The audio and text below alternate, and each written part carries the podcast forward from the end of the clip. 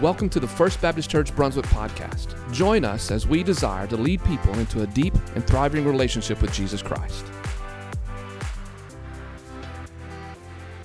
Take your Bible this morning and turn to the Old Testament book of Micah, chapter 6, verse 8.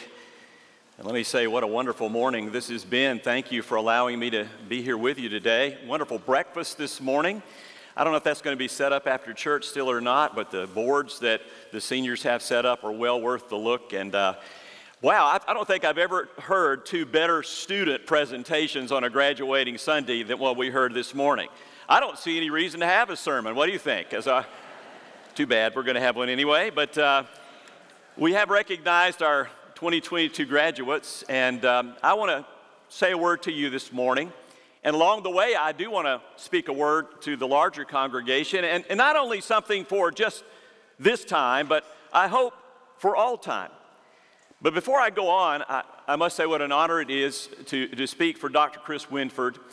Uh, Chris is coming up on eight years uh, here as the pastor of First Baptist Church of Brunswick. And really, what that means when you think about it, if you've been in middle school and high school, he has been your pastor the entire time. And that is incredibly special, isn't it? To have the same pastor. And I want you to remember this you can't spell Christ without Chris.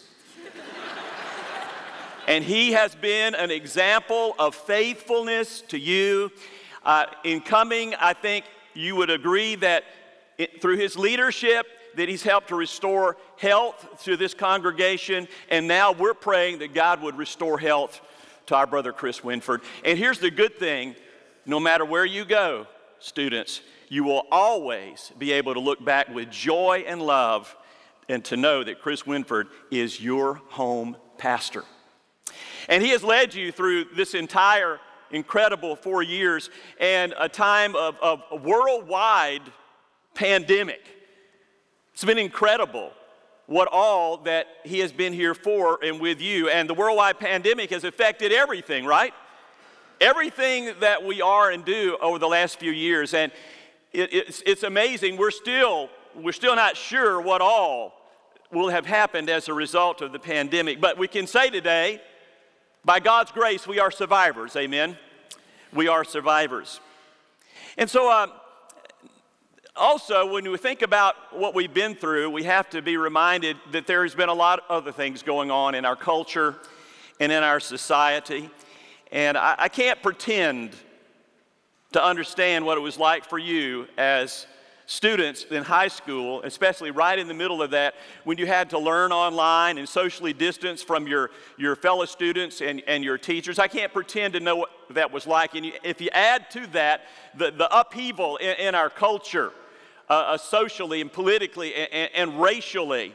And, then add to that the excruciatingly tragic murder of Ahmaud Arbery here in Brunswick, which for a time uh, put you uh, in your city in a national and, um, and world focus. And by the way, that's not the end of that. If you saw the news yesterday, you know that uh, up in Buffalo, uh, a young man your age took a weapon and killed over 10 people uh, in what was, I think we're going to discover, was a racially motivated attack.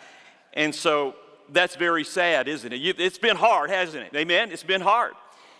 But here's the thing I bet you there will not be another senior class that can say that in your senior year, the Atlanta Braves won the World Series and the Georgia Bulldogs won the college football championship, right?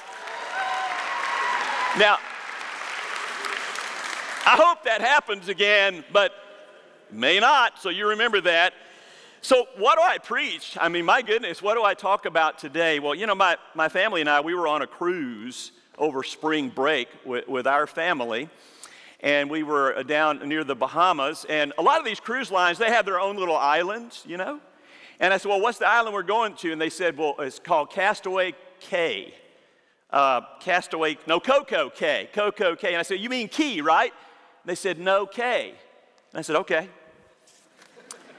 And as my wife were there on the beach with our children and grandchildren, a young Bahamian man who worked on the island began to visit with us. And it was clear to me that he was a believer. And I could just sense that. And then my wife went and told him I was a preacher. And he asked me a question. He said, You're a preacher? I said, Yes. He goes, What, what would you say to our young people today? And that's when it came to mind, before I even knew I was going to be here, what I was going to preach this year to whatever graduates I stood in front of Micah 6 8. I think you're going to see that on the screen now. He has told you, oh man, what is good. And what does the Lord require of you but to do justice, to love kindness, and to walk humbly with your God? And that's the key verse, okay? All right? And from it, I want to speak on the subject from good luck to God's blessings. Of all of the things that people write in your yearbooks and cards they send you, the things they say to you, the, the two most common affirmations are good luck and God bless. And I think, you know, good luck is good. We want that. If somebody said, I'd rather be lucky than what? Good. Another saying is we make our own luck. But one of my favorites is this luck is the residue of design. And so I believe that, that God has a design for us to follow, and if we follow that, we might have some good luck and we might need that, but more than that, we're going to have the blessings of Almighty God. And I think it's based on this one verse that I want to share with you today, Micah 6 8. And the first thing it says is, do justice. Some translations of the Bible say, do right, do what is right. And that's good advice. No matter what happens, no matter what we're going through, do what is right. But how do we know what is right? The Bible says twice in the Proverbs there is a way that seems right to a man, but in the end it leads to what? Death. And we're living in days when the world, and especially in, in America, we're getting our idea of what is right from social media, from media, and from polling data. But Proverbs 21 2 says, All a man's ways seem right to him, but it is the Lord that weighs the heart. And, and what is right is not ultimately a matter of human ways, but God's ways. And that's why Micah 6 8 begins with these words He has told you, O man, what is good. God reveals what is good. God reveals what is right. God reveals what is good. He has done it in His written word, the Bible, and through His living word, Jesus Christ. And so we can know what is right and I'd rather be good than lucky. Do justice. Do justice as a person. Do your best in whatever you do, from your work to your worship. Do your best. Doing your best always takes me back to the year I graduated, and I'm really going to date myself here. But the bicentennial year of our country. Anybody know what year that was? 1976. And all of God's people said, He's old. but that year, um, Jimmy Carter, our governor, was running for president of the United States. And he released a, a, an autobiography of his life up to that point that was named Why Not the Best. I have an autographed copy of that from Jimmy Carter. But that title comes from an experience that Carter had as a young naval officer. He was being interviewed by Admiral Hyman Rickover for entrance into the nuclear service of the Navy. And Rickover asked Carter if he had done his best while at the Naval Academy. And here was his answer no. Now, I might have said, I'm trying. But I don't think I would have said no, but Jimmy Carter was very honest. And then Rickover asked him a two word question that struck Carter to the core of his being. He asked Carter, Why not? And Carter determined at that moment that he would begin to do his best at everything he did. And boy, has he ever done that. Governor of the state of Georgia, President of the United States. Uh, ambassador for Habitat for Humanity, and a Nobel Prize winner as well. Amen? He's done his best. Let me ask you did you do your best in high school? I would have to say, I didn't do my best, but I tried to do better in college and seminary and beyond that. And, and I think if you at least try to do your best, you wind up doing better along the way. Let me ask you are you doing your best? Are you doing right in your life? Are you doing justice? And if not, why not? Let me ask it another way Are you treating people justly and rightly? Are you doing justice toward other people? And if not, why not? Let me ask that another way Are you being right toward other people? The particular context of this verse in Micah is that God wanted his people to act justly, to do what was right toward other people. One of my favorite devotional authors is Oswald Chambers, who wrote, well, actually, his wife put together uh, from his lectures uh, devotionals that he gave in a college classroom uh, into the classic uh, My Utmost for His Highest. But he says in one devotional in that book, the teaching of Jesus in the Sermon on the Mount is not just do your duty, but do what is not your duty.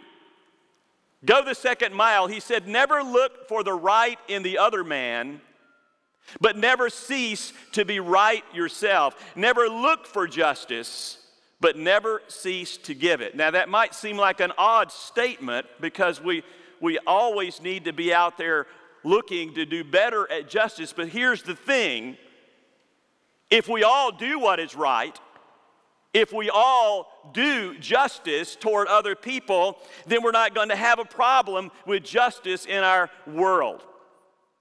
But that brings us to the next thing that God said. He said, Love kindness. Other translations say, Love mercy.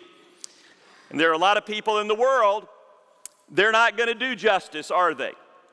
There are a lot of people in the world, uh, they're, they're not going to do right. In fact, they're going to do wrong and they're going to do a lot of it. So, what is to be our response to them? God says, love kindness. Other translations say what? Love mercy. Why? Because kindness makes justice even stronger. And I would say right now in our culture, we're lacking a lot of kindness and a lot of mercy. When I was a pastor outside of Birmingham, Alabama, my church was near the United States steel factories. And when the leaves fell from the trees uh, in the fall, from my backyard, I could see the stacks from the steel plant belching flames. And it was while I was there that I, I learned something about steel. There's a process known originally as the Bessemer process, which removes impurities from molten iron by oxidation. What does that mean? That, that oxygen, air, is, is forced through the molten iron, and that results in a high grade steel. And I give you that as an illustration today of this. I believe that kindness oxygenates justice. It helps to remove its impurities and it makes justice even stronger. And that's why God says, Love kindness, love mercy. Kindness will make you a stronger person, and kindness will give us a stronger society. That doesn't mean that we ignore laws. It doesn't mean that we don't hold people accountable. It doesn't mean that there are not times when we have to take out the bad guy or even go to war. But our justice should always be tempered by kindness and mercy. The Hebrew word for kindness is hesed. Hesed, which can be translated as mercy or, or loving kindness and even forgiveness. I've studied several times under a singer songwriter by the name of Michael Card, and he loves this word Hesed, and he has a definition for it that I want to give you today. Hesed is when the one who owes you absolutely nothing gives you everything. And that's what God has done for us, amen? Though we deserve to have justice done to us because of our sin, He has given us kindness and mercy in Christ. And kindness is dependent on several things that Jesus teaches the uh, great commandments to love the Lord your God with all of your heart and soul and mind, and love your neighbor as yourself. The golden rule, what's that? Do unto others as what? As they would have you do unto them, all right? As you would have them do unto you. And then this one, the law of forgiveness. What's that? The law of forgiveness. Jesus teaches us this. He says, Forgive as it has been forgiven you. Forgiveness. Mercy and kindness is what Christianity comes down to. And I have a saying that I've used for years and years, and it's something that I, I, need to remind myself to live up to, and I want to pass it on to you today. There is no such thing as Christianity apart from forgiveness. You can call it Christianity, but if you're not willing to forgive as you have been forgiven, then it's not Christianity. Christ forgave us, and we're to forgive one another. And that is not just an eternal principle, but a very practical one. Because you see, the greatest hurt that we ever experience in our lives comes through relationships with somebody else, whether it's family or friends or in the community at large. But the greatest healing that comes into our lives is also through relationships and that's why God, when He wanted to demonstrate kindness, didn't just send a principle, He sent a person, Jesus Christ, who practiced kindness and practiced forgiveness. But doing justice and loving kindness is not always easy, is it? It can be complicated. So, how do we balance those two? Well, Micah 6 8 says, Walk humbly. And in the end, that means walk humbly with God. It is God who gives us both the power to do justice and love kindness. Justice is what we're to do, kindness is what we're to give. And walking humbly with God empowers us to balance those two out. When I think of humility, I tend to think of riding a horse. Have any of you ever ridden a horse?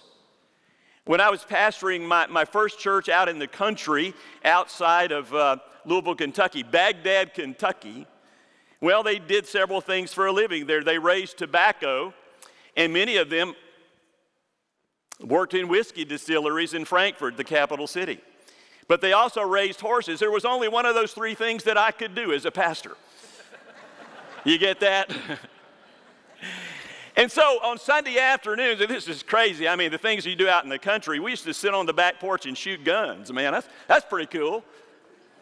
But we went riding on horses. And I remember the first time I went riding on a horse out through the woods. Uh, we were riding along and having a good time. And then suddenly, I can see it in slow motion to this day, the bit broke and fell out of the horse's mouth. And he was transformed by that.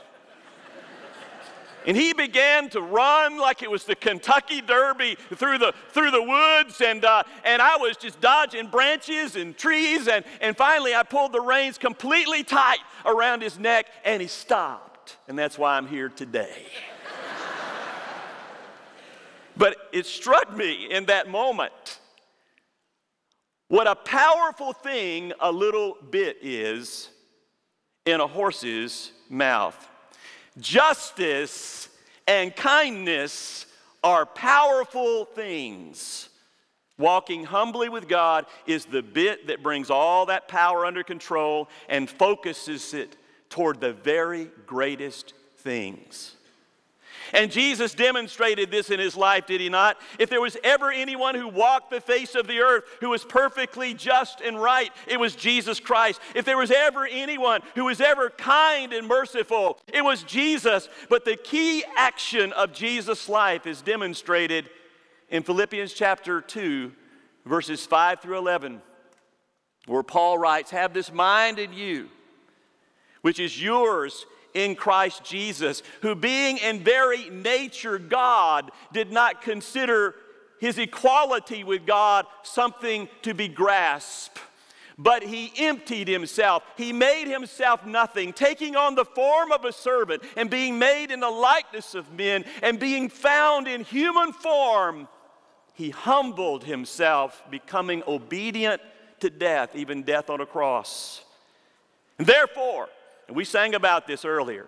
God exalted him and gave him the name that is above every name, that at the name of Jesus every knee should bow in heaven and on earth and under the earth, and every tongue confess that Jesus Christ is Lord to the glory of God the Father. God exalted Jesus to the highest place because he humbled himself. And graduates, he'll do the same for you. Peter wrote this and he learned it in his own life. 1 Peter 5 6. Therefore, humble yourselves under the mighty hand of God, so that he may exalt you at the proper time. Life is always changing. What can we hold on to? Micah 6 8. Do justice. Always do what is right in the sight of God. Do things to the best of your ability. Do right toward other people. But when you fail, and you will, and when others fail, and they will, love kindness, love mercy, be forgiving. And to balance those two, have humility. And if you do these three things in your life, there's a lot more that you need to do, and there's a lot more in the counsel of the Word of God. But for today, just those three things, if you do those three things, you will have far more than good luck in your life. You will have the blessings of Almighty God. Will the world recognize that? Not always. Not even often, but remember, Jesus did not do these things to bring glory to himself, but to bring glory to God. And Paul put it this way whatever you do, do it all to the glory of God. These last years have not been all that we have dreamed. Things have not turned out the way that we planned, but all is not lost. Amen. All is not lost. A friend of mine who's a high school principal gave me this quote a couple of years ago, and it really stuck with me. He said this If today you lost everything you have, it would be the worst day of your life. Amen? But if everything you lost that day you got back the next day, it would be the best day of your life. And the point of that quote is this Despite all that has happened the last four years and the changes and losses that we've all endured, we still have so much. Amen? And the result of it is more than good luck, it is because of God's blessings. And so, Joseph, and Will, Kara, and Callie, Brianna, Anna Lee, Jacob, Daniel, Jeffrey, Zachary, and Victoria. Will you stand with me right now? Just you. To the class of 22, congratulations to each of you. God has surely been so faithful and so much more than true. So get ready to test your wings and fly away. But when you do, just remember you are loved, and somebody here is always praying for you. We will pray the road will rise to meet you, and that the wind will blow soft on your souls. But sometimes life will sure mistreat you, and troubled times will take their toll. We've done the best we can to give you a firm foundation in Christ, yet we pray that the Lord Himself will keep you as you hold on to your childlike faith. To the class of 22, th- this is our challenge to you. Do justice, love kindness, and humbly walk in truth. Live your visions and dream your dreams everywhere you go and all you do. Just remember that you are loved, and somebody here is always praying for you. God bless you, Brother Chris. Amen. Seniors, if you will make your way to the front steps, please. I'm ask the parents of the seniors if you'll come and to uh, place your hands not around their throats, but on their shoulders. All right. Seniors, if you'll spread out just a few minutes, spread out. We're going to go into a time of prayer where we, or parents, you will come and pray over your son or your daughter, and we as a congregation will be behind you, supporting you.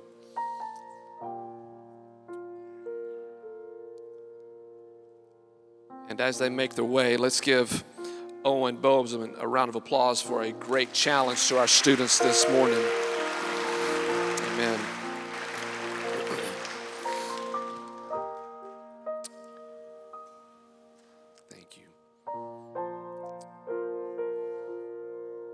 Congregation, the Apostle Paul says this that he says as he writes to a New Testament church, he says, You are my letter.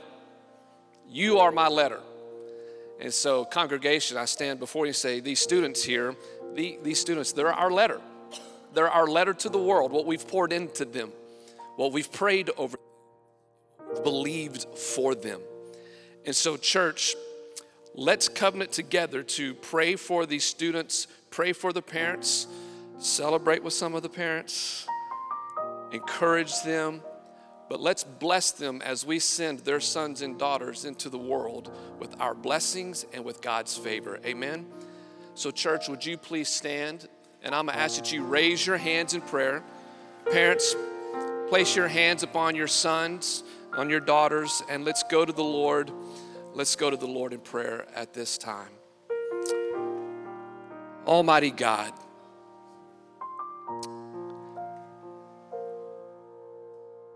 I'm so thankful for every man, woman, boy, and girl that's in here, and especially these seniors. Father, they are all fearfully and wonderfully made. You know them well. Before they were formed in their mother's womb, you knew them. You knew the days that you have ordained for them. And so, Father, as they now transition into a, a new time, a time when they are now on their own. Father, I pray that they will remember the teachings from their mothers, that they will remember the teachings from their fathers, that they will remember the teachings that they've heard from this church. And Holy Spirit, I pray that you would lead them, that you would guide them, and that you would protect them. You will do that, Holy Spirit. But Father, I pray for these for these men, for these women. I pray that they would hear you, that they would hear the voice of the Lord. They'll say, Go to this, go to the left, or go to the right, but walk in this direction. May they hear you. I pray for friends in this new time of their life. May they choose wisely. Father, protect them from the evil one. And Father, I pray that you'd use this graduating class to bring a revival that our country and our world so desperately needs. And so, why not begin it with these that stand before us this morning? Why not these, Father? Why not?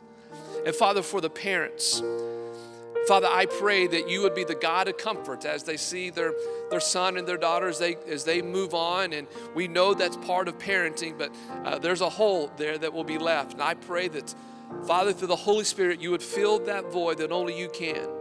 I pray that they'd be source of encouragement to their son and their daughters. And Father, I pray that we as a church can come behind these parents, encourage them, hold them, and to be a blessing to them. Father, thank you for these men and these women that stand before us today. We charge them to go and fulfill the Great Commission. In Jesus' name we pray. And everybody said together, Amen, amen, amen. Let's give our seniors a round of applause.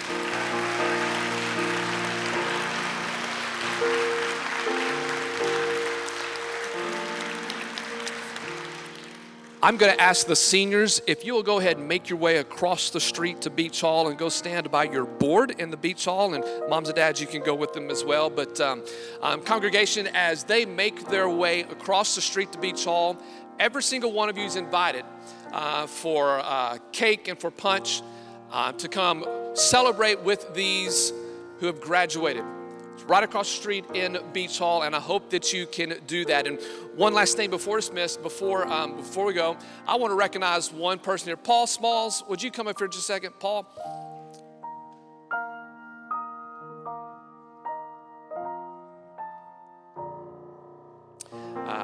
This is Mr. Paul Smalls, brother Paul Smalls. Um, brother that's right. Uh, Paul is a pastor here in our area, but uh, something that Paul does that many of you may not know, but uh, every uh, morning, uh, Paul will make his way to a school in Glynn County, and he gathers around the, the, the flagpole and he prays. And he gathers students with him. And every time I see him, I see Paul, he's faithful, he's got his head down, and he's leading our sons and our daughters how to pray. And he's praying for our schools. And uh, Paul, I just want to say you're a blessing to me when I see you do that. Um, you're a blessing to our students who, who pray with you and they raise the flag. So I just want to say thank you. And would you do me a would you do me a quick favor? Would you say just a quick prayer a blessing over us as we dismiss? Would you would you be willing to do that? Thank you, Paul. Just close this, please.